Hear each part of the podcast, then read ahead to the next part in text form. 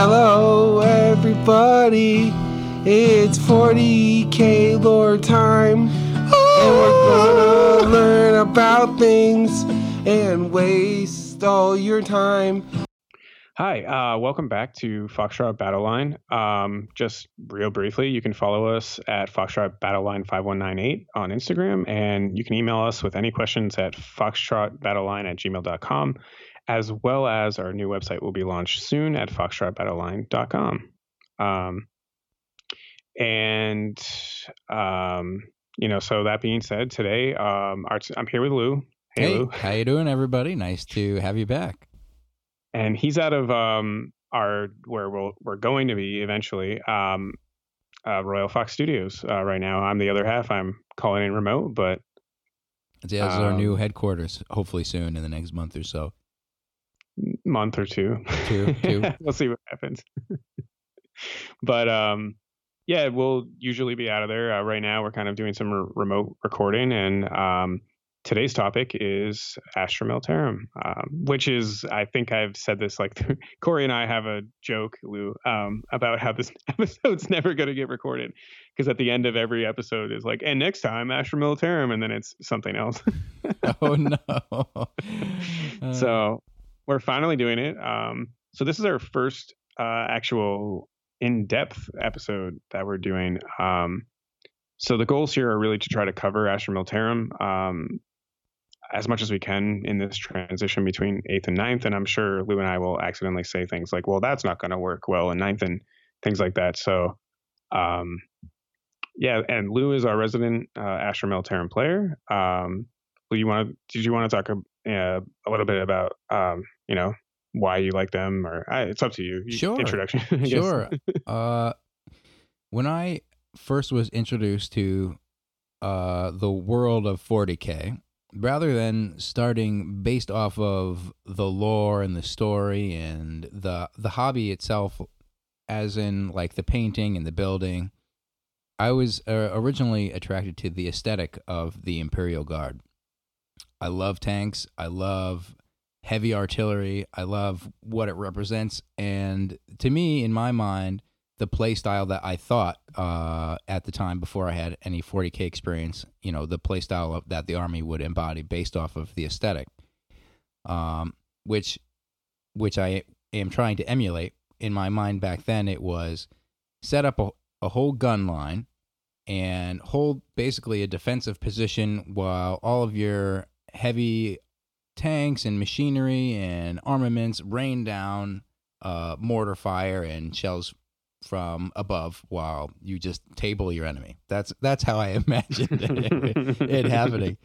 Um, and I still play like that, um, which is bad. But I still learning. Oh, still learning. Uh, maybe I'll never learn. My goal is to just get as little amount of CP or uh, victory points as possible and just table the enemy every Table. well, you win automatically that way, but that's not such a great strategy. No, but really, uh, a friend of ours at a hobby shop uh, nearby uh, recommended. And when you pick your first army, there's a lot of ways to do it, but pick one that really resonates with you. um, like the aesthetic. Yeah. What models are you attracted to? Because regardless of whether or not if the faction or your army is effective or not, or is really like in the meta, you have to love it in order to want to play it. Um, Yeah. And I saw the Imperial Guard Basilisk, and I was like, I need, I need it. I need to have it. Um, Wasn't like Boyz II Men playing at the time? Oh yeah, boys to boys to men was. uh, and we had luckily we had a buddy at the shop who ran Imperial Guard, and he let me proxy them and put them on the table, and and and that's when I knew I want I wanted to play Imperial Guard. It wasn't the first army I played. I ended up playing uh, Custodes and uh, a few other little factions at the time. And then uh, I ended up selling all of that, and now I'm in love and am dedicated to Imperial Guard. Um, and there's lots of different factions. There's lots of different styles, which I'm learning. Um, but I ended up playing uh, Catachan, which not Catachan, Acad- Cadia. Cadia. Yeah, it's the Yeah. Gun line. Yeah, Cadia stands. But uh, that's that's, that's they do it right. That it does, yes. uh, as long as one Cadian soldier is alive, Cadia still stands. Very true. And I guess um since you brought up Cadia, so we're gonna go through all the factions here tonight to start, and so we're gonna mix a little bit of lore with a little bit of how they play on the tabletop. Um, so uh, you know, since you brought up Cadia, we'll we'll start there, and um, just briefly, if you don't know about the Thirteenth Black Crusade by Abaddon the Despoiler, um, you're about to learn about it. I, I'm about to learn about it too, uh, because Yeah, there we go. this is going to be good. Yeah, so um pretty recently in the 40k uh you know, in the time frame that 40k is running, um Cadia the planet was invaded. Um so on Cadia before um the fall of Cadia, uh not to ruin everything, but it does blow up eventually. But, Spoiler alert. um, yeah, um, there's these gates there, um, warp gates. Um, I can't remember if they're Necron or They, they, actually were, are Necron uh, gates, That's and what I thought. they've been ignored apparently for such a long amount of time uh, on the planet. They just kind of, I think, just thought it was, yeah, they were inert or something like that. Yeah. They I mean, you have to imagine like Necron gates are millions of years old. So if you have some on your planet, you may or may not know about it. Um there could be some on Earth. I'm just Oh, kidding. no, please. um because the Necrons were around uh I think they say the Necrons and Eldar were around before human beings discovered the wheel or fire. So they were there, these Necron gates, and Abaddon the Despoiler, a undivided chaos lord of the Black Legion, um, came to invade. and um, you know, without getting too deep into it, because there's a lot of books about this um, out there, uh, and they did a whole campaign a few editions ago on the Cadian Gate. Um, so Abaddon comes. Uh, he comes with a ton of different uh, Space Marine legions, and basically the Imperium's a little too late. So I think the Blood Angels make the call. Um, they come in uh, and help defend Cadia, but a lot of the other Space Marine legions are a little too far away, and a lot of uh, you know some of the Cadian um, military even is a little too far away to come back and defend it effectively. So what ends up happening is um, Cadia Abaddon kind of wins, and Cadia is destroyed um, through a warp storm. Um, and I think uh, a ship crashes into it, right? So it Or- says here in the Imperial Guard Codex, um, dun, da, da, da, Abaddon the Despoiler, after his Blackstone fortress was crippled, ends up crashing it into the surface of the Cadian planet, which, Mm. which then basically ruins the planet completely. and it's through a warp like a warp big warp explosion so he blows up the gate and what that does is it creates so if you don't if you're new to 40k um, when you look at a map they have maps in pretty much every book there's this big rift that divides the uh, galaxy in half the cicatrix uh, maledictum i believe it's called and that wasn't there in previous editions. If you look at like a third edition rulebook, um, you won't see that big rift in between. um, the reason why is because of Cadia. So after Abaddon crashes the ship into the gate, it creates this huge warp storm that tears the universe in two and separates uh, the previous imperial colonies from others, as well as a lot of the other races, um, minus unless you're Tau, but because Tau are in their little area and it's not really that affected by this warp storm. So Cadia falls, splits the uh, galaxy in two, and you know that's kind of where we're we're dealing with the aftermath of that, um, with uh, Robert Guilliman coming along and trying to reunite the galaxy. And I guess in ninth that we we're going to see the Silent King, who um, is only kind of discovered because Guilliman's you know trying to deal with this rift that happened from Cadia. So a lot of modern 40k comes from this big Cadian event. Appar- So- apparently, um, you know, before all of this happens and, and Abaddon, the despoiler, comes and fucks up the planet, they were basically just their responsibility was defending all the demonic and, and chaos forces that would be coming through the the rifts regularly. That was like Yeah. a daily life of a Cadian soldier. Well, that's because uh, their planets. If you don't, you know, know this too, their planets next to what's called the Eye of Terror. Okay. Um, and before this big warp storm, um, the Eye of Terror was kind of like where real space meets um, the immaterium or the warp. So it was this little section. It actually comes from the birth of Slaanesh. Um, so the Eldar kind of made the Eye of Terror way back when. So Hmm. they're to blame. But um, without getting too deep into all that, um, Cadia was really close to the Eye of Terror originally, which is why it was a prime target for Abaddon's crusade. Okay. So, um, but yeah, so you know that's kind of like Cadia in a nutshell. Uh, right now, currently, they um, train and recruit all from their starships. So wow, I didn't I didn't even know that.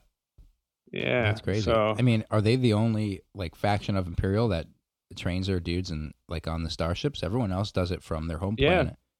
well, everyone else has, still has their home planet. That's true. However dysfunctional their home planets are, they all still have them besides Cadia. So I heard that um, like when you're like traveling in in, in space in in the warp, you know, in in this universe that it's so easy to get lost that you Yep. can't you can't ever really even find your way or go to an ally or another planet.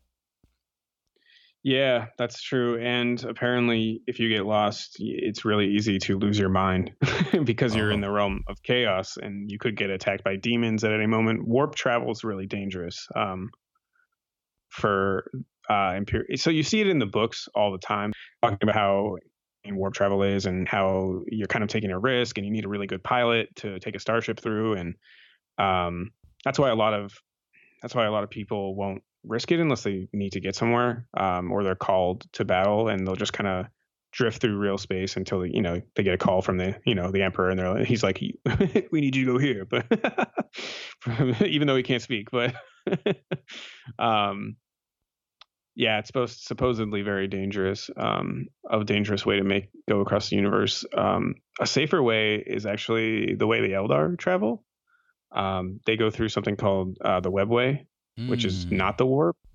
So the webway is like a labyrinth of tunnels, but if you know the webway, you could pretty much pop up anywhere in the universe and just kind of like do your thing and then pop back in. So that's uh we'll get actually our next episode will be on Harlequin, so we'll get into the webway a little bit. Cool. then Now- yeah, Does anyone have access to the webway? Har- Harlequins um and some Eldar. Um Eldar primarily, only Eldar. So can you just roll up in in your in your spaceship and be like, "Hey, you know, let me in." Uh probably not unless they say unless they like kind of guide you.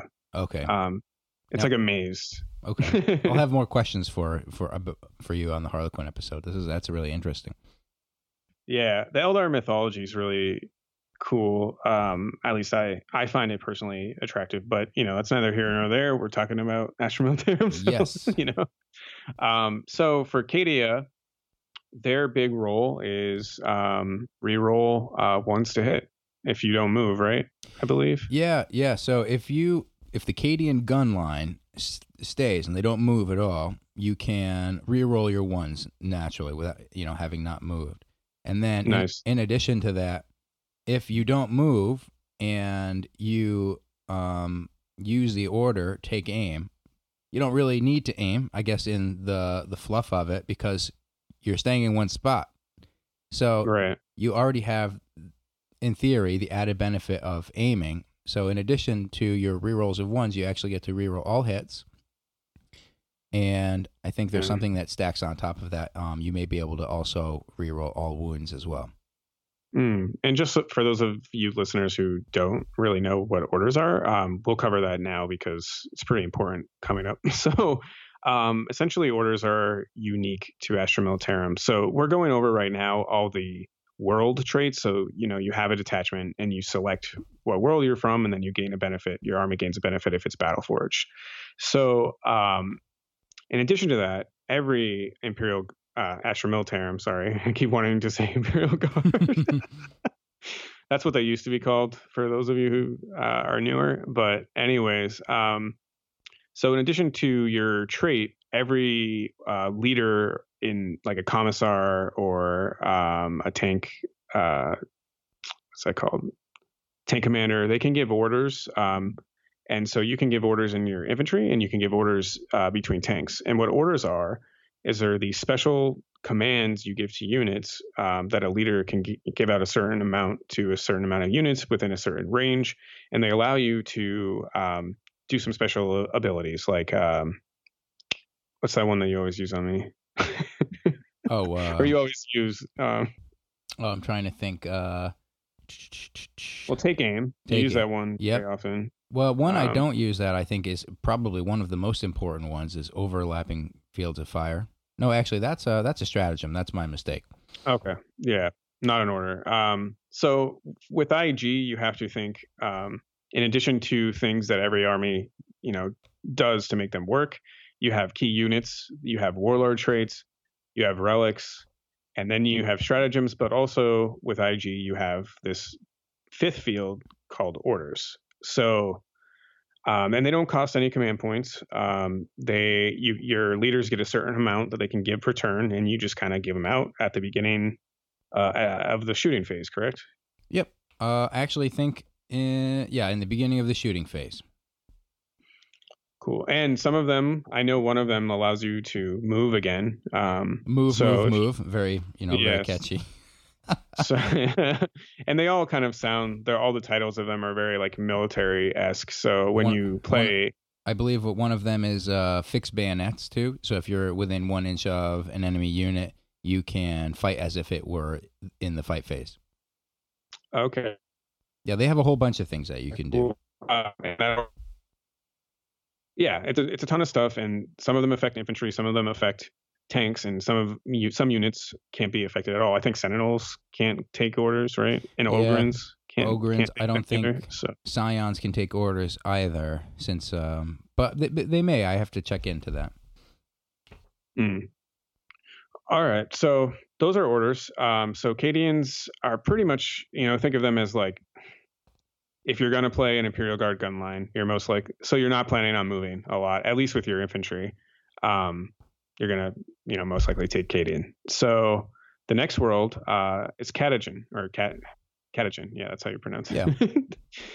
um, so the Catagen rule, um, since we're on that topic, is plus one to strength, plus one to leadership for infantry, and vehicles re-roll their number of shots. So if you have two d6 shots, you get to re-roll it, which now may not.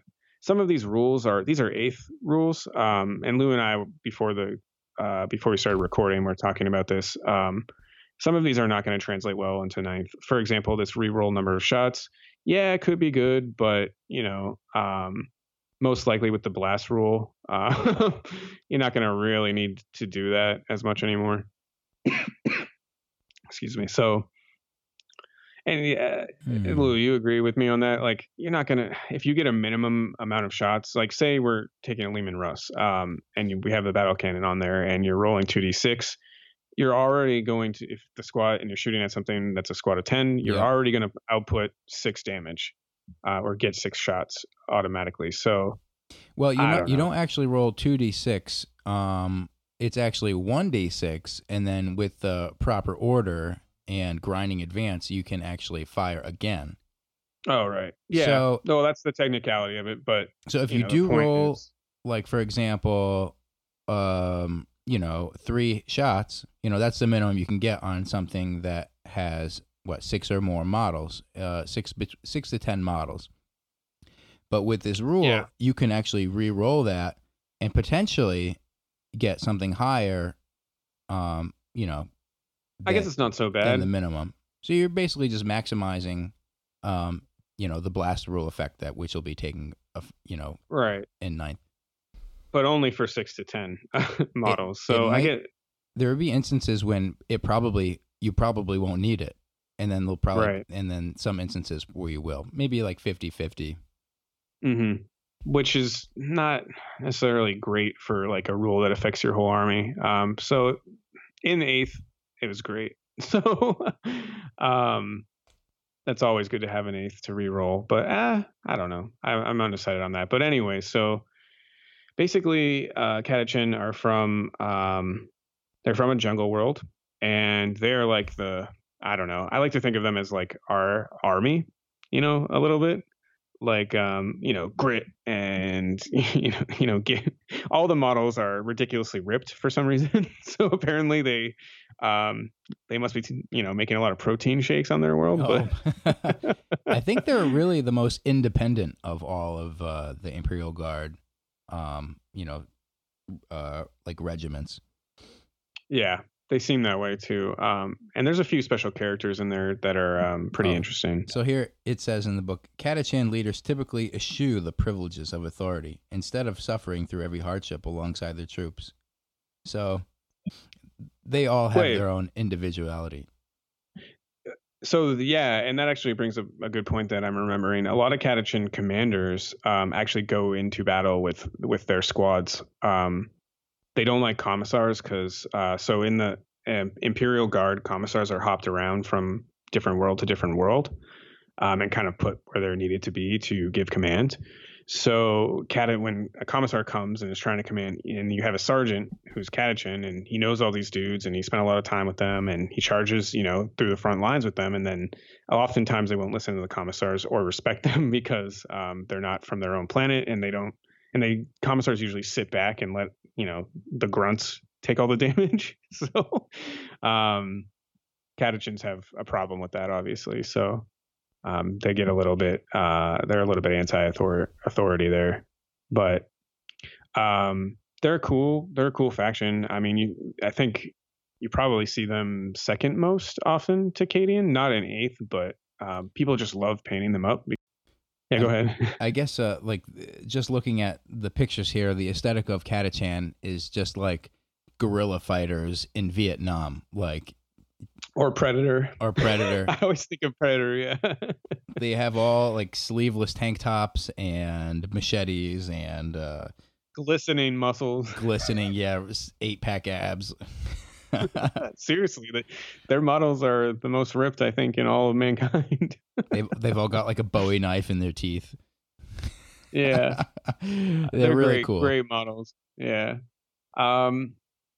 So I guess uh you know we'll go on to the next world. Uh, Val the Valhallan um who live on Valhalla. Um, uh. So um you can kind of guess where this is going. They live on this kind of rune desert world. Um. Or sorry, ice world that they had to because of the uh, condition you'll find this is very common through all of imperial guard worlds the conditions are so bad on the surface that they have to kind of mine down and live underground so valhallans do that uh, because it's just you know think like negative 50 It- fahrenheit It says here. I did read that like if they they have a special thermal like trench coat. It almost looks Russian in a way.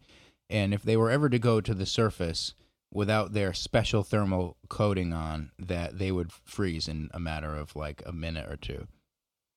Yeah, that makes sense. So, I'm, eh, so it's not as cold as I'm thinking. I'm, so it's probably as cold as like Antarctica or something.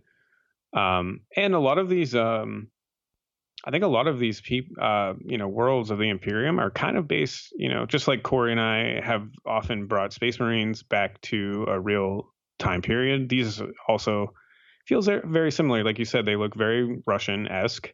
Catachan kind of remind me of, you know, the good old USA and um, I don't know about Cadians, but um, some of these other places, uh, I'm getting some, you know, similarities to real world American military structures. So, or real, sorry, American real world military structures in in our, you know, in our world that we live in, which is how GW does a lot of this stuff. But you know, it's still pretty cool. So, It's pretty Uh, interesting because the the planet of Valhalla wasn't always an ice planet. It was once Mm. like a really fertile forest and had pl- open plains and a very temperate like environment. In the book, it describes it as a kind of paradise.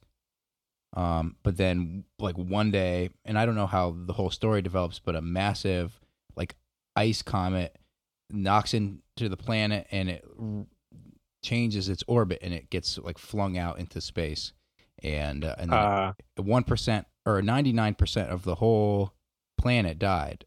Only one percent remained. Um, Oh, wow. It's basically uninhabitable, and I and and when other forces come to Valhalla to try to invade it, they can't really stay that long. Can you imagine orcs? What the fuck is this? Actually, Valhalla fought orcs, I think, on their home planet and ended up defeating them um, and chasing them off the planet uh, because they couldn't withstand um, the, the environment. They and it said the only yeah. said the only reason they won. I mean, I don't know the whole story is because they just stayed true to their value, which I I also think is like a recurring theme in all the Imperial Guard armies. They serve the Emperor, so it's like the the righteous, zealous like way to to live. So Mm. they never give up. Like even if you're the last person alive, like you have no choice just but to keep going, and that that's what keeps. I mean, um, the Imperial Guard going really. Like they can't. Yeah. They just never die because they just don't know Well, they're how. Yeah, the re- well, what that comes down to is so, at least in my interpretation, um, so a lot of this world is trying to hark back to that spirit, kind of in medieval times of kind of blind faith. So, um, I, you know, like uh, we're talking like you know 1200s when the church, the Catholic Church, was huge in Europe, and I think you know this kind of dystopia, at least for the Imperium, is based off of especially for the Imperial Guard, is based off that you have blind faith, so you're more willing to sacrifice yourself um, for the for the cause of the Emperor. Um, and they definitely emulate that a lot. And the truest of the true of that are, you know, the Imperial Guard. yeah. Uh, so Valhallan, um, Valhallan's rule or their world rule on the table is during field, failed leadership tests, half the models don't flee for infantry, and then for vehicles, you basically use uh, you double the number of your wounds. If you're so say you have six, you double it to twelve, and you get to use the stat line um, for for those tanks uh, as if they haven't you know taken that damage. So that basically ups their number of shots, their movement, um, all that. So that's actually really good. Um, however, this leadership, Lou and I were also talking about this before the call. This leadership um, thing is going to be not so great in ninth because leadership's being completely reworked. So Hmm. I guess we'll see. But um, all right. So I guess we'll you know just keep checking these off. Destroying. um, All right. Do you know? I don't know too much about their lore. Um, So if you want to dive into that. Sure. I mean, I don't know it in great detail, but luckily we have some resources. Um, so I'm just going to read a little bit. Um, so the, the Vostroyans have been fighting to absolve themselves from this terrible shame that has been enacted on them because of they don't really want to be too involved in all of the wars. They would rather stay on their home planet, which is very like steampunk. Like they have all of these uh, facilities, and uh, very, it's very technical because they focus on arming the Imperial Guard uh, with tanks and guns, and that's their main focus is to keep the armies well stocked and well armed for the war. They would rather not fight. And I think they committed this heresy by saying that they weren't going to fight. Um, and it brought great shame on them because I'm sure they were penalized for some way, in some way. And to make up for the shame that they they have for not wanting to be more involved in the war, because pretty much life is war in 40k. Um, well, Lou, um, just to interject quickly, they didn't fight in the Horus Heresy, which is even more of a big deal. Okay. great. So yeah, that's why it's such a big deal to them. Um, So for those of you who don't know, oh sorry, no, no, keep Go ahead. going. Uh, okay for so the heresy is the big moment when uh, the space marine uh, space marine legions half of them go traitor and then the emperor gets killed so um, to kind of not fight in that war is a uh, that's you know that was the war of all wars basically. Um, the wars that kind of ended the way the imperium had existed under the living emperor. So um, that's probably why they feel so much guilt but please go on.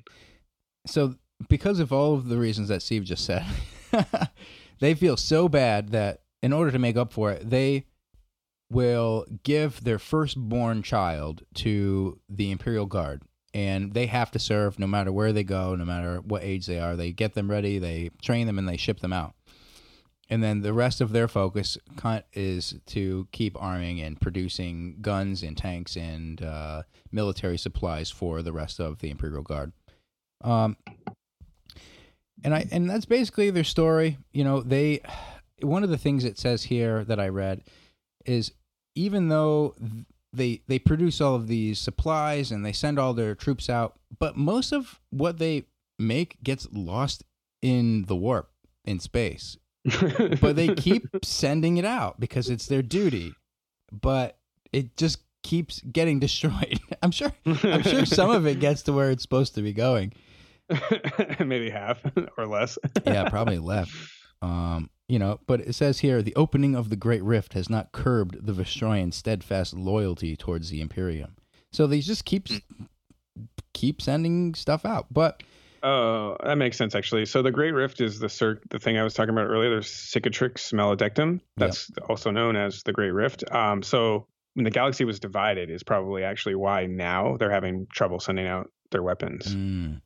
It says only the best Vostroyan navigators must fly blind, trusting esoteric data charts. You know, yeah, and navigate the perilous twisting warp. So, yeah, they're trying their best to to keep their honor. well, they take a lot of. I think that culture, at least from what kind of how I I read it uh, a few weeks ago, and I was going over this stuff. Um, is that they have this like extreme guilt about you know not defending the emperor when they could have. And so you know there's a certain amount of pride that they get from supporting the imperial guard. Um, i think so when they give up their firstborn for example i remember reading in the codex they have a little story about this guy who was you know willingly gave like not just his firstborn. He's like oh yeah all my guys are they're going over. Um, i've got some cool stuff so, here actually the the Vostroyan people are very integrated into the Techtriarchy. They have close ties to the uh, Adeptus Mechanicus, and uh, yeah, with like the planet that they live on is basically, um, how do I say? The climate of, of Vostroya is so adverse that they live within the skeletal remains of collapsed manufactorums in the firstborn, and you know that's where they all learn about the skills of war in these old in these old factories. That's basically their where their planet is. Um, they live underground in these old factories, and they alter they alter sometimes their own physicality with with cybernetics, similar to how Astra or um, the Adeptus Mechanicus do as well, because they're such ah. a technology integrated like society it's pretty cool. cool. Yeah, they don't. It and, doesn't really talk about them fighting much, um, which is why I like them a lot. That's the planet yeah. that, that, I would probably go to out of all of these. um, and um, this whole relationship with Adeptus Mechanicus comes into their their rule. So their rule is they can add six in, six six inch range to rapid fire and heavy weapons if they have a base range of 24 inches or more. Okay. So all your big guns go even farther. so I like that. That's going to be good in nine if they don't change it. That's consistently good, I think. So, um, painting uh, like a Vostroyan army would be really cool because it says that they don't use regular guns because their own personal guns that they use for themselves are like relics and all handcrafted. They're all very uh, different to suit their own personal style. The, it would almost be cool to see them fielded with some, using some of the Necromunda models out there. Mm, that would be really really cool. Yeah, because I know there's a lot of like makeshift. I know uh, your your little faction from Necromunda like makes their own weapons and yeah. So um, yeah, very cool. That's cool. So there you go. For if you're a modeler who wants something you know different, that would absolutely. I'd love to see that. Like some of the Necromunda weapons on like guardsmen,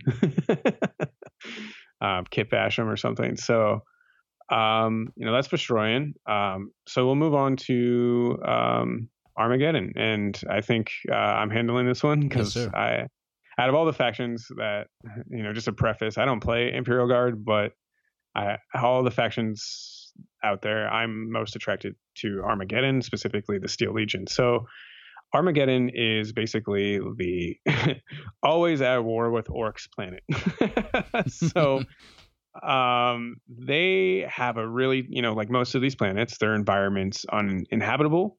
But um, this, for the uh, their reason, is because there's a ton of toxic gases and um, mostly the gases. So on the surface, um, you can't really breathe. So all of Armageddon um, kind of lives under underground, like most of these worlds. And when they come up, either to fight or I don't know, ration get, rations or I don't know why would they would come up, but when they come up, they um, have to wear these gas masks.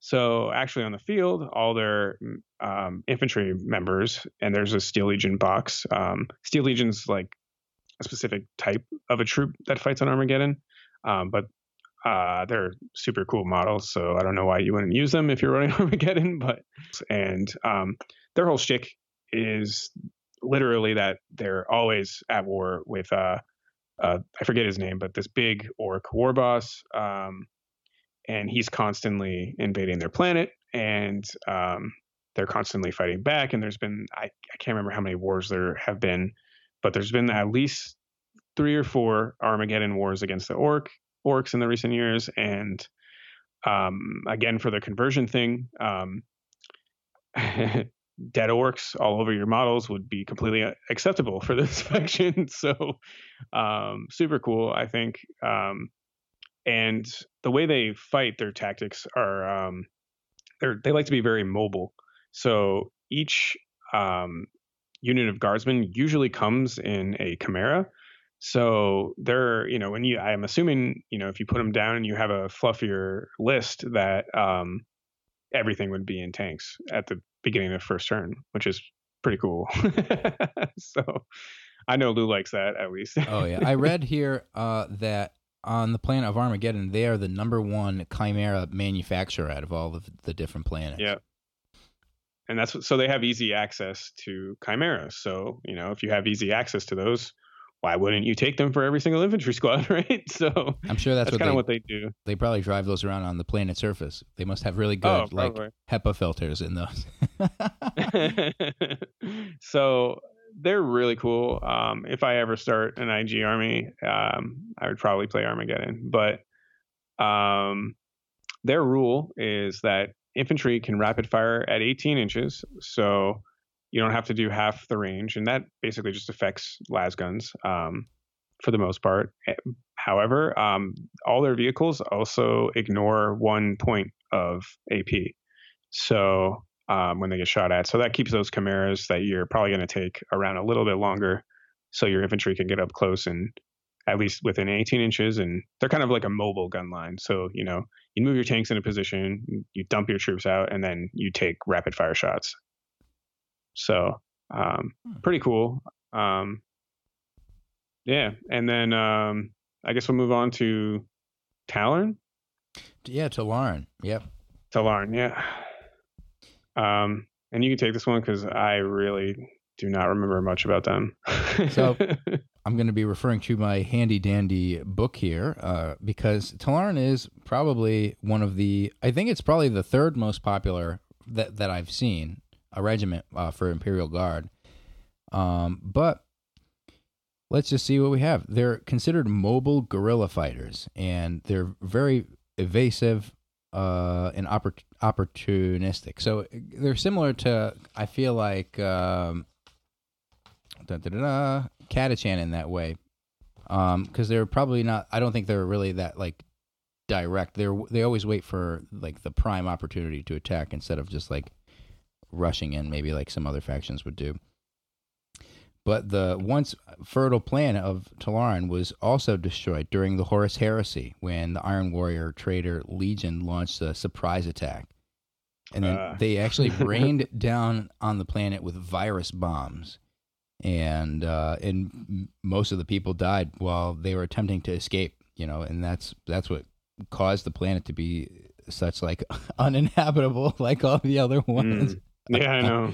They they all have a so if you don't get this general theme here, each planet has a way that it can no longer be lived in.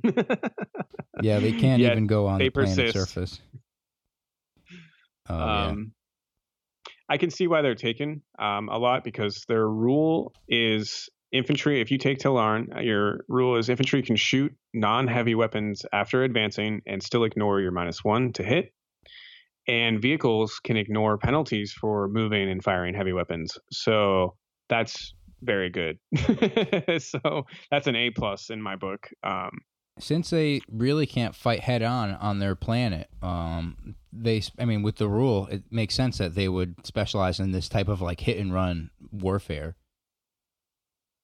Um, yeah they're very mobile um being able to advance um and always kind of shoot um, makes your guardsmen move just you know that much faster so Eventually, Uh, like after the planet was rained down with all these virus bombs, the virus like as- essentially dissipated, but the planet really never recovered. mm, But that's Mm. uh that's their story. The warp storm continues, you know, and they just have to keep fighting on. Um, but they only live in like these little huts. I imagine it looks similar to like uh, it's a. I mean, it's basically a desert planet now. So hmm it reminds me of like uh, Star Wars. Like they're all just Oh, yeah. living like in these tiny little mud huts. like t- like Tatooine Yeah, like it look. I, I imagine it looks like Tatooine, but uh, Um, probably um that's cool yeah so um our last uh faction that's in the book is um mordian. So i'll just do the rule real quick. Um so infantry get plus one leadership and plus one to hit on overwatch. Um if every, if every other's model model's base is touching at least one other models. So that means you have to have basically a gun line set up to get that benefit. Um and then vehicles get a plus one hit on Overwatch if they're within three inches of another vehicle. So that's pretty good. that's good in eighth. Um, I don't know how often you know people are going to in the future. We'll see how often people use a command point to Overwatch. I'm assuming it. I'm assuming that stratagem is going to be a little bit like the uh, the reroll command reroll. Um, like you use it sometimes, but not all the time. Um, when you really need it, you use it. Um, so Overwatch is that's that one kind of got nerfed because Overwatch is not as much of an integral part of the game anymore, uh, or it's not going to be. Um, No one's no one's gonna play months. Mordian anymore. well, till they get rewritten. Um, maybe the maybe for them, just like Tau, um, Overwatch will be free instead, and then you'll see them Oh, a lot. I, I mean, I don't know. That is a total guess here, but um, if they want to remain consistent with some kind of Overwatch rule, they could just rewrite rewrite that so um, you get some benefit, or you get a command point. You get to roll like a d6 when you Overwatch, and on like a four up, you get the command point back or something. That's kind of where where I'm guessing they'll go. Um, which in that case, it'll be you know pretty decent. So because a 50-50 shot at getting your command point back um, when you overwatch gives you more incentive to overwatch so yeah um, and i again they're another faction i am blanking on so if you want to fill us in lou you know what? My book actually doesn't have Mordian in here, so I I know nothing about uh Mordian other than the flavor text here in the regimental doctrine, which says. The Mordian regiments are proud, unyielding soldiers. They fight and die facing the enemy, which I feel like is every Imperial Guard ever. yeah standing tall in the ordered ranks and unleashing a devastated fusillade of las fire. So Hmm. I think I think Mordians are the ones who are a little bit more preemptive to kind of just give their lives over. Although it seems like so, if you if we've learned nothing, I bet we could guess their world is probably either destroyed or in, uninhabitable, and they always you know fight to the last man. So you know that's Mordian in a nutshell, right? that's yeah, we could just every Imperial Guard regiment ever. Yeah. Um. And I, uh, so moving on to, I just wanted to mention this last world. Um.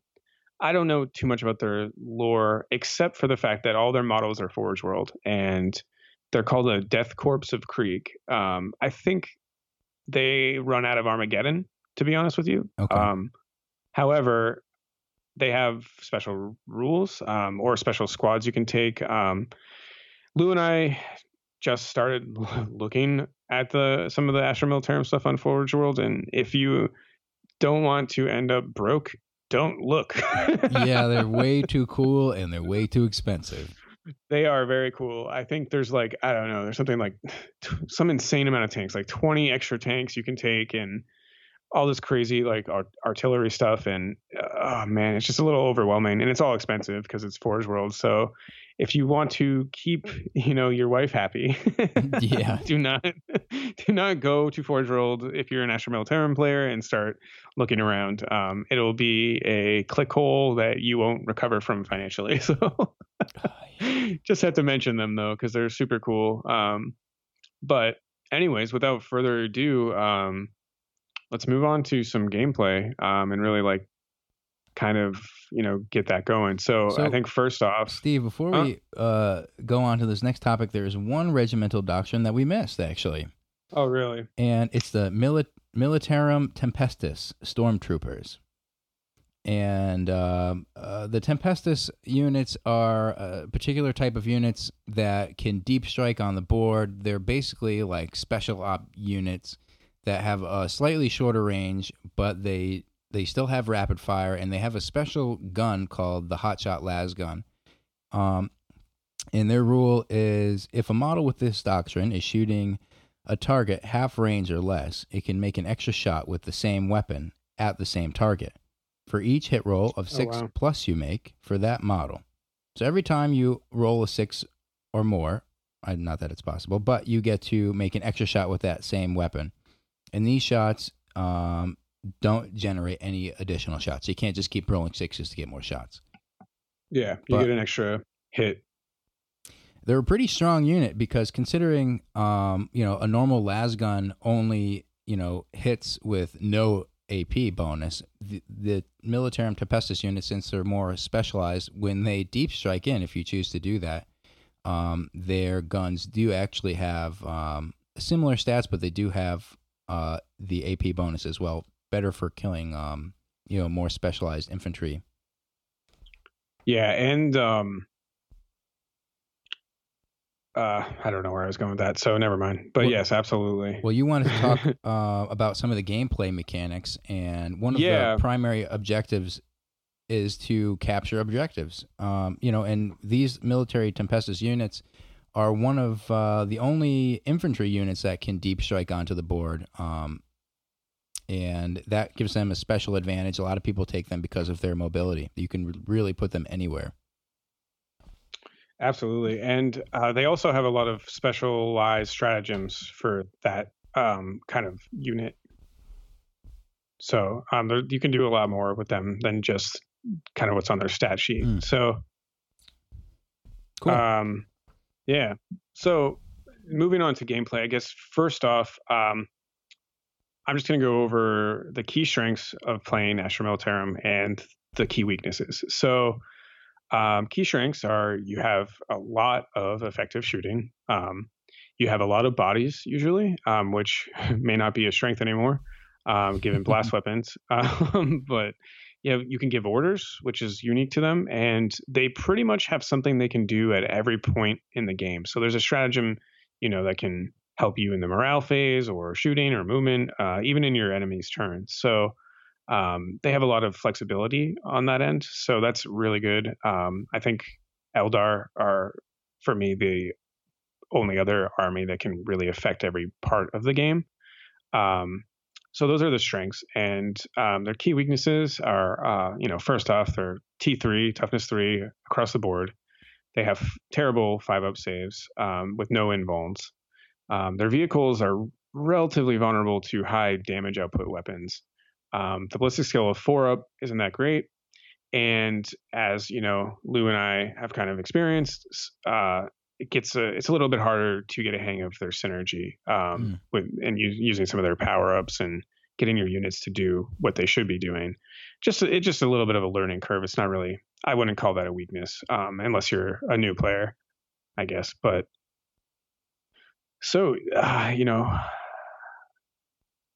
I think yeah yeah. So they're great. They're actually they're a great army if you are not looking for something terribly quick. If you're looking for a lot of big guns, if you're looking for something um, that can kind of have a lot of board presence given their models. Um, so they can spread out pretty well unless they get tucked into a corner, um, which it, with a gunline version of this is um, a little easier to get um, you know caught up in that trap. Um, so they have a lot of you know they have a lot of really positive weaknesses for their army, and some of these uh, I mean strengths, sorry, and some of these weaknesses are um, either have to kind of just accept um, or there are some ways to work around that. Um, well, I think for one point, you know, the Leman Russ itself is a super good vehicle, and even though it's kind of vulnerable, you take a lot of them for cheap. so that kind of mitigates some of the, um, you know, them being a little bit vulnerable to multi-damage weapons. But you know, in Eighth Edition, to uh, most vehicles, unless they have an invuln or something, are pretty susceptible to um, multi-damage uh, weapons. So that's not uncommon. I think that's just kind of a edition thing. So um, I think across the board, most uh, like Astra Militarum vehicles, you have uh, a toughness of eight, which I think is kind of like the boilerplate for any like real tank or uh, things like that. That's kind of the that's kind of the minimum, which is yeah. you know why they say that they're a little bit more vulnerable. Because um, strength eight, uh, like you don't need a las cannon to you know wound on a four up, which right pretty good. So um, I mean, it's pretty bad from Astra Militarum end, um, but they're easy to put wounds on, um, even with plasma weapons, um, as Lou is all too familiar with. Yes, I've cried many a tear. Probably been up at night because of dreaming of plasma destroying your tanks. Oh, um, and uh, for those of you who are listening for the first time, that's because I play Dark Angels, um, and often will play Lou with my Dark Angels, and yeah. Well, now we're I'm, just a plasma army. Now I'm only playing tanks that are designed to explode in your face, so we'll have fun with that. so, unless I blow them up uh, around your dudes, then you're gonna be a little pissed. I'm gonna deep strike my tanks on your units. I don't think that's possible, but that'd be funny. No, it's not, but it would be funny. I'm gonna have four Maybe drop I'll... pods carried down a tank right on top of you. um, yeah. So um, I guess we'll just you know kind of move through these. Um, so we're going to, you know, next talk about uh, key warlord traits. So we only have two. Well, I know Lou might have a few more, but I only highlighted two. And this is because, you know, there's a lot of warlord traits out there and some of them are army specific. However, we just kind of wanted to point out some of the great ones. Um, so, and this will be important moving into ninth one warlord trait is called Grand Strategist. So one of the benefits of Imperial Guard or Astra Militarum, in my opinion, is that they have a lot of different ways to get back command points, and that is in eighth that was super important. In ninth, it's going to be like an added bonus to get your units able to do uh, what they need to do. So um, one of the main things here is um, Grand Strategist. This is a warlord trait that gives you command points back five plus. Um, and it also gives you a little aura that lets you reroll to hit um, for units within six inches. So that's a pretty decent warlord trait. Um, and then um, the other one that I pointed out was it's called Old Grudges. Um, you pick one enemy unit at the end of deployment, and this gives the warlord um, and anyone within six inches a reroll to wound against that unit, which is you know super uh, this is a straight reroll. This isn't you know just rerolls of ones, so you get to reroll all wounds, um, which is great. So, you know, those are the two I highlighted. I know there's a lot more out there. Um, Lou, do you have any kind of more to add before we're going to start opening this conversation up when we hit units and stratagems? Right. So, I mean, I see um, 14 warlord traits right here, and and um, you know the warlord traits are specific a lot of times to the regiment that you choose. Right. Um, so, for example, I know we were talking about command points uh, being refunded. Um, there is an additional Cadian uh, warlord trait where every time your warlord issues an order or a tank order on a four up. Oh, that's my mistake, actually. Um, these are actually the warlord are additional bonuses, um, and the Cadian one actually doesn't affect uh, command points, but it actually can uh, double the orders that you can give with one of your tank orders or warlord uh, on your warlord. But um, there is 14 altogether. There's one, two, three, four, eight regimental warlord traits that you could take depending on which regiment you have, and then there's the Yep. six basic ones that I see here. Yeah, and I, I, the two I pointed out are kind of the, um, The I think they're popular. anyone can take them. No, no, not most popular, but they're really good, and I think anyone can take them regardless of regiment. Yeah, I've seen Grand strategists use quite a bit. Um, Yeah, me too. what Every I've time I play IG, it's so when it's not you. because without their synergy, IG uh, has a really hard time keeping up. You know. Um, Yeah, So they need as many command points as possible, and those command points go quick. You can use you can use probably half of your command points in a single turn. Yeah, definitely. And like you know, like you said too, um, they are very, very, very uh, reliant on their uh, ability to use stratagems, and so you kind of you absolutely need to maximize your command points with them. Um, they're one of those armies that if stratagems didn't exist, they kind of would usually get blown off the table. I think, um, unfortunately. Um, I mean, a lot of armies are structured that way now, though, so they're not alone. But um, they definitely are more CP hungry than some other armies. So like some of the some of the basic traits I see here for other warlord uh, traits is, um, some of them are if your warlord is within other range of your units, they can reroll all failed wounds. So there's one. That one's called Old Grudges. Um, implacable determination. Yeah, that's Lou. That's the one I just uh, mentioned, like pointed out. That's a really grudges. That's a really good one. I'm I'm gonna have to consider that. Yeah, Imagine re-rolling all failed hits and all failed wounds. So yeah, and within six inches though. So wherever your warlord is, is kind of bene- benefiting from that. And with Cadia, yeah, if you put your warlord in your gun line, absolutely. yeah, he'll just be chilling. Give him a beer and Let you re-roll all those wounds. um, um, and then there's another one, implacable determination. When you advance, uh, you can add six inches to whatever your advance roll is. So, and, oh So yeah, that's you add six, or it is a six it says instead of rolling. you may add six to your move characteristic for that movement phase instead of rolling a dice. Oh, okay. There we go.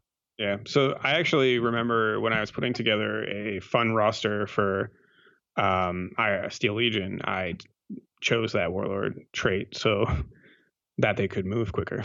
Wow, that's really. I mean, imagine because they don't really move that quick to begin with. They only move like six inches. So imagine be- moving twelve inches with an infantry unit. That's a lot. right. Or if you're in a tank that's moving 12 plus up to 18. Yeah, that's really good. So and then uh, draconian disciplinarian. Um, basically, if you're within six inches of your warlord, you get to reroll failed morale tests. Uh, Yeah, these are all basic ones. Bellowing voice. Uh, if you're within three inches of your warlord, um, actually, your warlord gains three inches to any of their abilities and auras. So instead of usually it being like a six inch aura, it'll be like a nine inch aura. Um, which is pretty decent. Like a little bit more board presence there. So And then uh, the last of the basic warlord traits, uh, Master of Command. Your warlord gains the Voice of Command ability, um, which allows you to either give tank orders or uh, Voice of Command orders for infantry. Um, you get one additional order per turn. Cool. Um, all right, cool. So uh, just uh, for time's sake, um, we're not going to go through all the relics, but I did want to point out one key one. Um, so they have a lot of standard relics. They have a lot of relics that upgrade your weaponry, like every other army, uh, and they have some that are really good. But I think one of the best ones is called uh, Kurov's Aquila. Each time uh, an opponent uses a stratagem, so if you take that with the uh, with the warlord trait, where on a five up you get CP back, um, with this relic, every time your opponent uses a stratagem on a five up, you get command points back. So you could be generating from you using stratagems, you can get command points back, and then from your opponent using stratagems, you get command points back with those two, with that warlord trait and that relic in a detachment. So it's pretty good. that means anytime someone uses a stratagem, you have a forty percent chance that you get a command point back. So um, I just wanted to highlight that one and. Um, I guess uh, let's move into some of the stratagems, Lou. Um, Cool. I mentioned yeah. earlier in the episode that one of well, Imperial Guard in the eighth edition meta um has a lot and lot a lot of units. Specifically, lists are running from what I see like eight or nine units of infantry just of Imperial Guardsmen. And their strength is in their numbers because despite whatever the flavor text says about them being expert marksmen at the age of four, um, which they're not. yeah, so uh, it, I think it's actually the age of seven, but at the age of four, they can dis uh, they could dismantle an entire lasgun and put it together and with expert precision. But at the age of seven, they're all expert marksmen, which doesn't make any sense to me because they have a I think they have a four up ballistic skill. So yeah, if, if four you're up across the board. if you're an expert marksman and you're only hitting what twenty percent, forty percent of the time, you're probably you're not even hitting your target. You're not. An, you're not I think expert. it's fifty. I think it's fifty percent of the time, but even still. well, with the rerolls, maybe, yeah. Um, no, four up is fifty percent. so But their real strength is in the amount of fire they put out because the las guns are rapid fire, and if you have a full unit, um, you could put out close to forty shots with just one unit of Imperial Guardsmen. But the real they're kind of a pure dakka, like just pure, you know, amount of rolls will get you. You know, some wounds are going to go through, so, so it's I- imagine great. you have like nine units of Imperial Guardsmen. They're all shooting at this massive behemoth of a thing, and their their bullets are just they're all missing. Some of them are piercing. It's not really doing a lot of damage. There's a stratagem to help you um, called overlapping fields of fire, um, and when you use this uh, stratagem after a Cadian unit, uh, which is maybe like ten guardsmen, uh, inflicts an unsaved wound on an enemy, other guardsmen can add one to their hit rolls against that same unit, um, which makes a huge difference. Like, I mean, if they're only if they're hitting on a four up, now every other Imperial Guardsman that shoots at that same unit is hitting on a three up, and then re-rolling ones, and then re-rolling all failed hits if they haven't moved. If you're giving them the take aim order, so that gives them a significantly higher uh, probability of getting all those wounds in something. with the pure with Yeah. pure dakka. Um, Exactly. And as you'll see too, when we as we go forward talking about these stratagems and these specific units, as we mentioned earlier, a lot of Imperial Guard relies on this like heavy synergy. So you give an order, and but you should know what you're going to do with your stratagems, kind of a little bit ahead of time. So you know you know where you are on the board, you know kind of your range, um, and then you kind of know what order you're going to give, and then what stratagem you'll use to supplement that order and I think that's the way that you know you sh- if you're an Imperial Guard player or you're thinking about the Imperial Guard, like think about that kind of like combo moves where you know you have your guys on the board, they're in a certain area, you're in range of something. So how are you gonna you know give the order, and then on that second level you have to think about well then what's your strategy I'm going to do in order to kind of combo with that order to make them the most effective unit that you can have um, at the time. So that's just you know I just sorry Lou, I just kind of wanted to note No. that because you'll see more and more. Mhm. You know, it's like, well, give them this order, and then you can also use a stratagem, and then you have this like huge combo. So Yeah, you're absolutely right. And when you're creating all of these strategies and synergies, the Imperial Guard really shouldn't be focusing on multiple targets of the enemy army. They yeah, really specialize in, like in the last stratagem, overlapping fields of fire, killing one thing at a time and then moving on to the next one. Um, and that's uh, another you know point to when you play them. Um, they're going to be most effective if you concentrate fire till that thing's gone, and then move on to the next um, threat. So Yes, and then one, you know, one of the other synergies that I've been looking up online um, is the take cover uh, stratagem. Um, and you know, it really in ninth edition, it's not going to have the same uh, efficacy as it did in. I think in- it in- might actually. Really? Um, because we're getting much more solid cover rules in ninth. So I think adding one, um, I mean, it's still going to be effective, man. You can be out in the open and you have a plus one saving throw. So that, you know, for normal guardsmen, that at least gives you a four up, which is great uh, compared to their five up. True. So the take cover stratagem, it says, bum, bum, bum, bum, you select one of your units as a target, and then you add one to your saving throw until the end of the phase. And even though in ninth you're not going to be able to add multiple saving throws or get a cover save and a take cover bonus, I don't think. I think you actually will be. Um, oh, I don't think they cap the saving throw. They do cap, however, hit adding one to your hit or adding one to your wound rolls. I don't think the saving throw is affected in the same way. All right. So one of the other synergies, like let's just say, you know, that's true. Uh, that would be really awesome because you can stack your saving throws with take cover. You could be in cover. You can get an additional saving throw, and there are other uh, things that you can do to either make it so that your opponent has lesser of a chance to hit you, so they have a minus to their hits, and you have a plus to your saving throw, or you could even stack one or two saving throws on top of each other.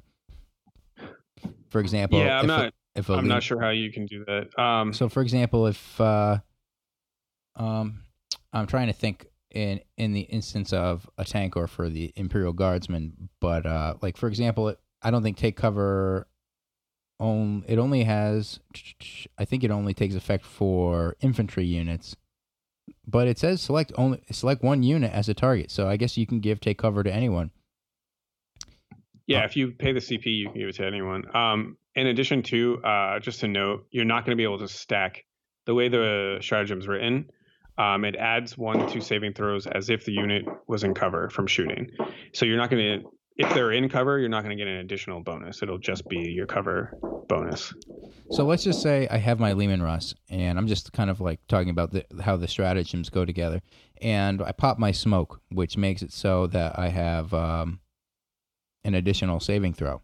Um, and then I take then I use the stratagem take cover uh, on top of my Leman Russ, giving it Well, two. that'll definitely make it more durable. What what that actually does, so smoke gives you a minus gives uh, enemy units a minus one to hit. Oh, so they'll I have a minus one to hit, plus you'll have a plus one on your saving throw, which is still making the tank more durable, just in a different way. Okay.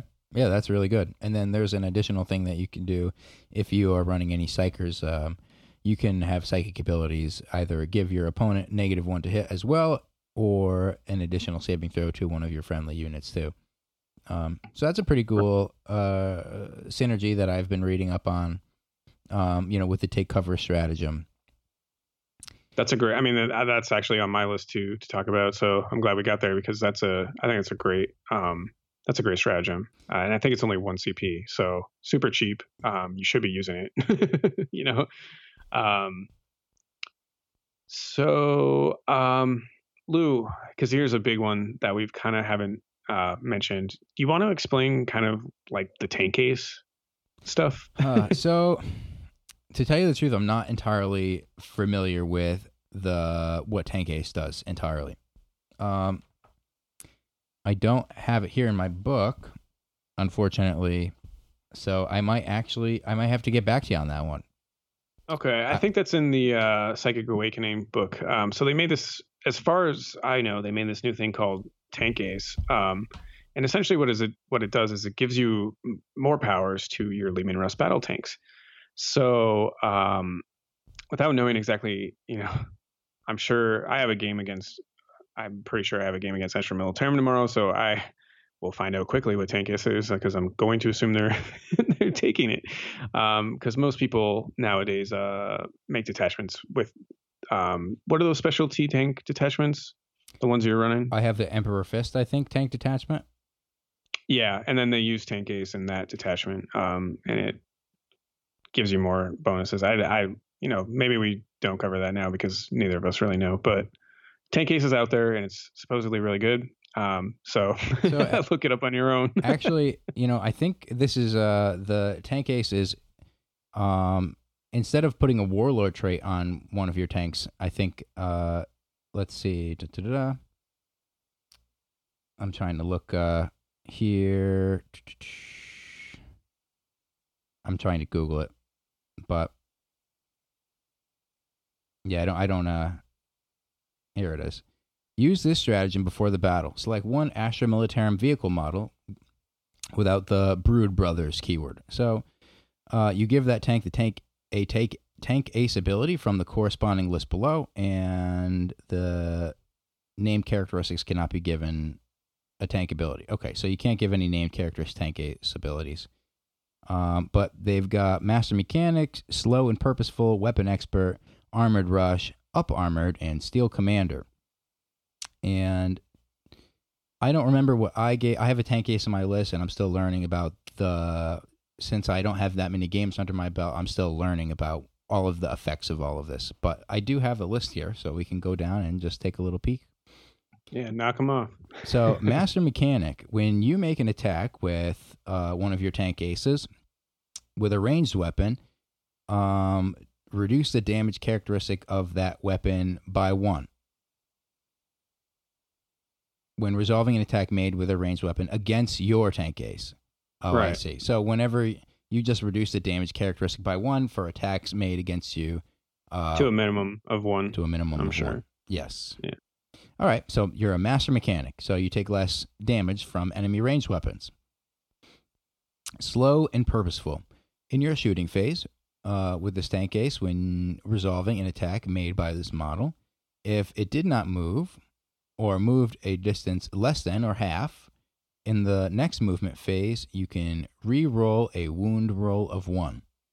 Slow and purposeful which is not that bad considering that heavy weapons already take a negative one penalty to hit if you move more than half your movement with a tank. hmm So if you don't plan on going very far with your tanks, that might be a pretty good tank ace to take. Absolutely. Re- Absolutely. Re-rolling wounds of one. Weapon expert. Uh, so improve the armor penetration characteristic, your AP, of your turret weapons. This model is equipped with by one. So if you have an AP of zero on your battle cannon, which you don't, uh, it becomes it would become an AP. So I, the negative AP for the battle cannon, I believe, is negative two. I think. Um, so then it would become a negative three AP. So you your And weapon. that increases across the board. So a lascannon on a tank with that uh, tank ace ability would be negative five AP. Yeah, because it's weapons plural. Wow, that's really interesting. So they all have uh, an additional AP char- um, characteristic. Not bad. I think that's what actually what I'm running on my on my uh, on my on my tank. I'm running plasma tanks, so I'm probably going to have like negative five, negative four AP on my shots. Arm, Yeah. Which which I think will be nice, and then ar- armored rush is our next one. In your shooting phase, this tank ace model can shoot with turret weapons it is equipped with, even if it advances this turn. Okay, that might be good for like Tallarn, who has extra movement and hit and run tactics, so they're they won't have any penalty like that. Yeah. It makes it just makes your tanks a little bit more mobile and still able to fire without any penalties. So This is also a pretty good one since uh, I think the regular save for uh, Leman Russ is like a four up. Uh, this one for Tank Ace is called Up Armored, and the Tank Ace model has a save characteristics of two plus. So if you roll a two, Mm, then you hit your you make your save characteristic. So even if That's you nice. got, even if you got shot with a negative AP two weapon, you're still saving on your normal throw of four. Yeah. And so as you can see too with these tank ace abilities, um, combining them with some of these stratagems just makes your tanks a little bit more durable. So um, you know, so Leman Russes don't just get blown blown off the board. Which is also, you know, thinking about this from a points perspective. This, uh, some of this, these abilities, I still think the Leman Russ is a little undercosted. Yeah, I mean, it would be really cool to give like one of your named tank commanders uh, a tank ace, but unfortunately, since it has a name, you wouldn't be able to do that. Like Tank Commander Pask, for example, yeah, he would be too powerful. I think he's the only tank character in the book, Mm. uh, if I remember correctly. So, last but not least, uh, Steel Commander is the last tank ace ability, and that gives your tank commander models um, an additional tank order each turn. So, tank Mm, tanks can all give orders to themselves. They can't give orders to any other infantry units, but they rely on each other to stay in coherency, a six inch coherency, so that they can keep buffing each other each turn. Um, because they do have some pretty powerful orders that they can give each other. But that's the last one. yeah, Not too bad. and um, I mean, all those are really good. So tank ace is kind of a must-have, I think. Um, in terms of stratagems, you should you should be using that It every costs game. it costs one command point right from the rip, but it's well worth Yeah. it. Yeah. And in ninth, you're going to have to declare your tank ace rule. Like you can't adjust it game over game before the battle starts. So just you know keep in mind what you're trying to do when you build your roster, and um, you know take tank ace and then adjust your power based on you know kind of what your units are doing. So yeah, great. I'm glad we got to cover that. Um, Yeah. Because that's essential. So We're learning. Um, We're both learning a lot. um, so a few more. So one, I think that um, is underused that is super effective. Um, so in, I think this is in Psychic Awakening. Um, the book, I believe it's with the Tyranids are also in that book. Um, but it's called the stratagem's called Precision Drop, and for one uh, command point, you can deep strike your unit within five inches of any enemy model rather than nine. So Basically um, that opens up a gonna lot of options. You're automatically hitting in rapid fire range. You're automatically going to be able to land your charge no matter what.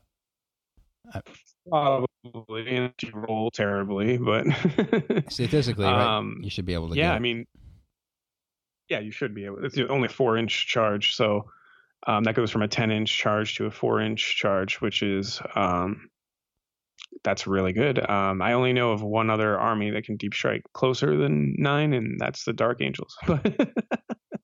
Um, that's a great. I mean, one command point. Um, if you're bringing reinforcements, uh, that's. I mean, your Sentinels could go. You know, oh no, they infiltrate. They don't deep strike, but um, Scions five inches. You're getting all your rapid fire, and you're making sure you tie up that unit. So that's super effective for like um, breaking some of your enemy's lines. Um, maybe taking up a uh, you know a unit that has a lot of firepower, taking them you know out of the picture for the next turn. So um, that just gives you a little bit more mobility in your deep strike abilities. So um, I really like that one. You know, um, another one that we wanted to highlight. They have one called Progeny of Conflict, um, and a lot of armies have these types of um, stratagems. This just allows you to take uh, an extra warlord trait for a Militarum Tempestus character. So if you take a warlord trait on your normal character and then you take one on a Militarum Tempestus character, you know, it just gives you a little bit extra oomph to your game. So, and uh, Lou, did you have any that you wanted to point out before we kind of like move into? I'm trying to think. I mean, always you gotta you can you have the opportunity to roll an additional you re-roll an additional dice, which I think is extraordinarily crucial if you're trying to land a charge or if you're trying to save one particular model, if you're trying to take one of the enemy models off the board to get either first blood or something like that. So you always want to be mindful that you can re-roll um, any particular dice roll um, for a command point, I believe. Yeah, every army has that too. So you know, just to to say that command reroll is essential when you're playing. Um, I know people who use it more than once a game because it's good. So I mean, there's a couple Uh, really cool ones in here, and I don't know how effective they are really, but one of my favorites, just like like how I imagine it happening, like in the flavor of the text and everything, is imagine you have your your models, your Imperial Guard models, your your infantry, they're chilling there, they're getting ripped to shreds. Um, you can actually, with a model that's equipped with a Vox caster, um, use the order fire on my position. And before the last model dies, um, before you remove that model, you roll a d6 for each unit within three inches of your last guy. Um, and shells from space, from the sky, come raining down on every single unit within three inches of your guy. Basically, he's sacrificing himself because he knows he's going to die by calling in a arterial strike. And every unit within three inches of him takes uh, 3d mortal wounds on a four up. yeah, So imagine you just That's take good. your last guy in, you charge him into battle, you cast the order, and then you ca mortal wounds on everyone that is around him. It's three command points. I don't know if it's really worth it, but Uh, I think Yeah. it's really cool to imagine like this one little guy is just sacrificing himself to. I think. I've done something like that to you. So a lot of these armies in eighth had a stratagem like that, and I think I've done something like that to you with my Tau. I- I'm just like, I bet you did orbital strikes or something. yeah, yeah, I fucking hate the Tau. me too. But Um, I think I another that- important one is since the way that Imperial Guard was played in ninth or eighth uh, was they had so many infantry models on the board, they were always swarming. One of their strengths was in their numbers. So if your squads were ever dwindling and they were failing leadership roles or something, you can actually consolidate your squads together. Um, and I'm just looking for that stratagem now, but you can essentially take a unit of 10 guardsmen, a unit of 10 guardsmen, and you can combine them, and it could be 20 guardsmen in the same unit now. Um, and I'm not entirely sure what the theory is, what the benefit of that is entirely. Um, I haven't strategized that way, but I know that that could be a really effective um, stratagem here in the book. in eighth at least, I think. Um, eh, well, if you had squads of five or something, or you had two or three guys and you wanted to make a squad of five, um, so you're above your. Because in in ninth, uh, what's going to become important is um, like minimum unit strength. Um, so if you're below half of the models that you have, so um, you're going to see. I think that be played so that you can bring your unit back up to you know like a regular strength unit. So Yeah, it's called Consolidate Squads. It costs one command point, and you you just have to get your unit, your infantry squads, within two inches of each other, and then they merge into a single unit. Of course, there's all the basic ones that you can heal wounds on your tanks with mechanics, or you can um, uh, basically interrupt your enemy charge phase.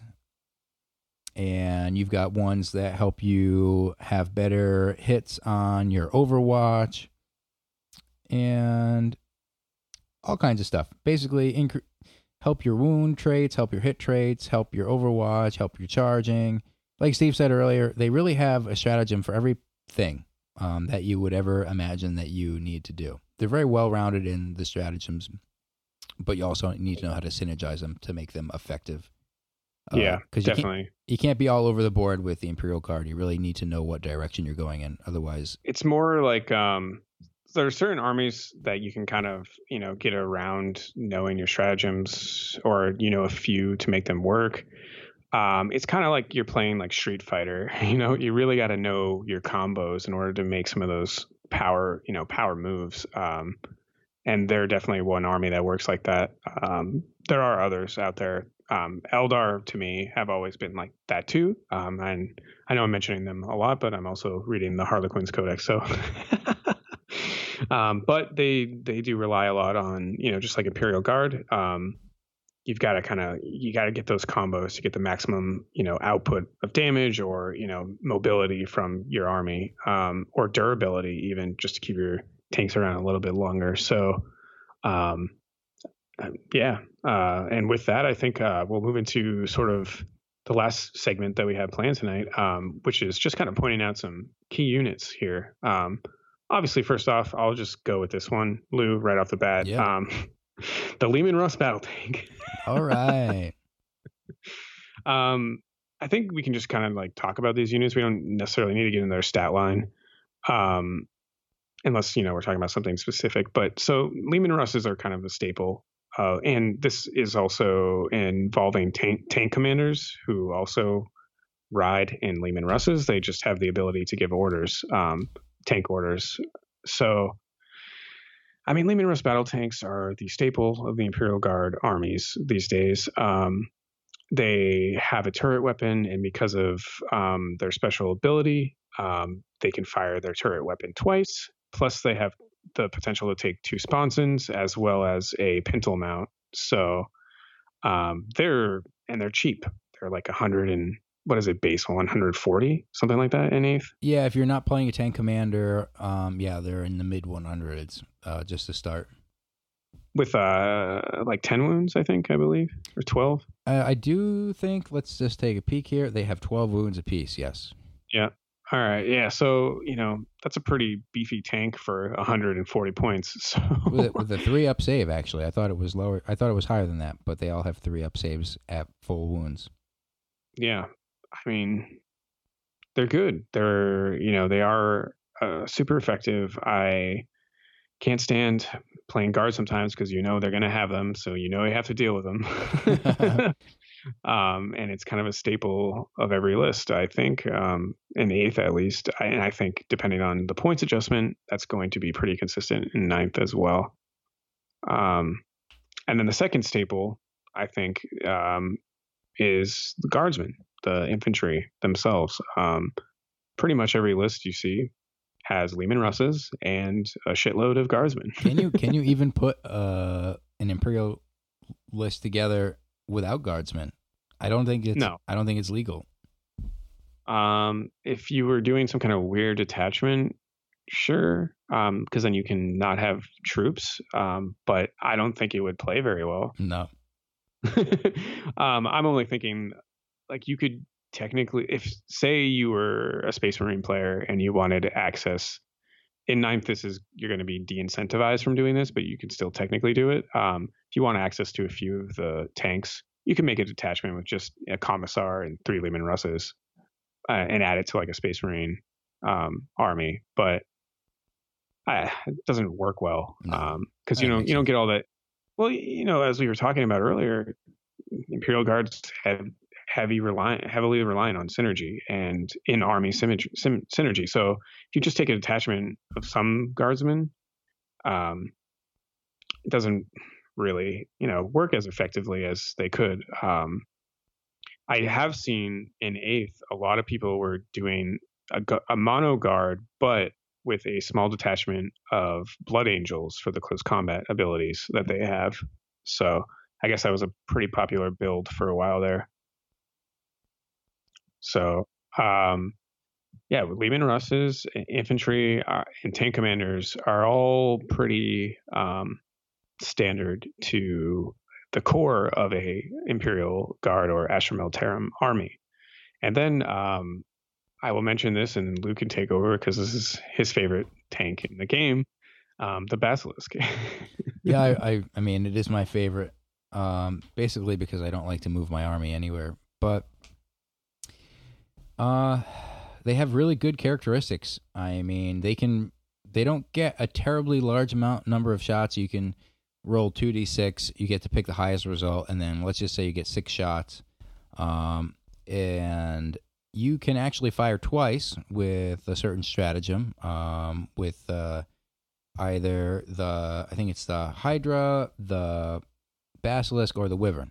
But if you decide to, you can fire twice. So you get two. You get potentially two d6 shots with a really really high negative AP, and I think the strength has got to be like ten or something. It's it's really high. Let's just see what we have here. and the weapon he's referring to is the Earthshaker cannon, yes, and keep it can also fire pretty much across the board. So yeah, it's got 240 inch range. Um, which is more than you'll ever need. I mean, I don't even know how many inches are in a six foot table, which is like the tournament regulation. But Well, not anymore. Five by three is the new norm. oh my goodness, so many rules are changing. Yep. Wow. I haven't. So just for our listeners too, I haven't like gone over any a lot of these rules with Lou. Um, we do have an episode on it um, where Corey and I kind of sit down and talk about it free range, but um, we're also kind of learning. We're gonna have a much more polished episode on 9th um, when we get some playtesting in. So Cool. um, I'll have to go yeah, back but- and listen. Yeah. Um, there's a lot of changes coming. Um, a lot of them seem minor, but they're going to affect, you know, just as a summary, they're going to affect um, the way people play their games. And the most major change is the way you actually build your army. So um, you're going to see a lot of different types of. Uh, a lot of different types of armies come, and I think primarily you're going to see mono factions. So we actually lost some audio. So um, yeah, my apologies. Um, with that being said, um, we just kind of want to cut it off here. So um, as always, ask us any questions, and um, you know we will do our best to respond. Um, we really want audience participation here, and um, you know, so just hit us up. Uh, but I hope you enjoyed sort of a rough overview and a little bit more in depth uh, on the Imperial Guard or Astra Militarum, and follow us at Foxtrot Battleline 5198, as well as foxtrotbattleline.com. And um, our next episode, uh, will be going over um, Harlequins. So look out for that. All right. Thank you. Bye.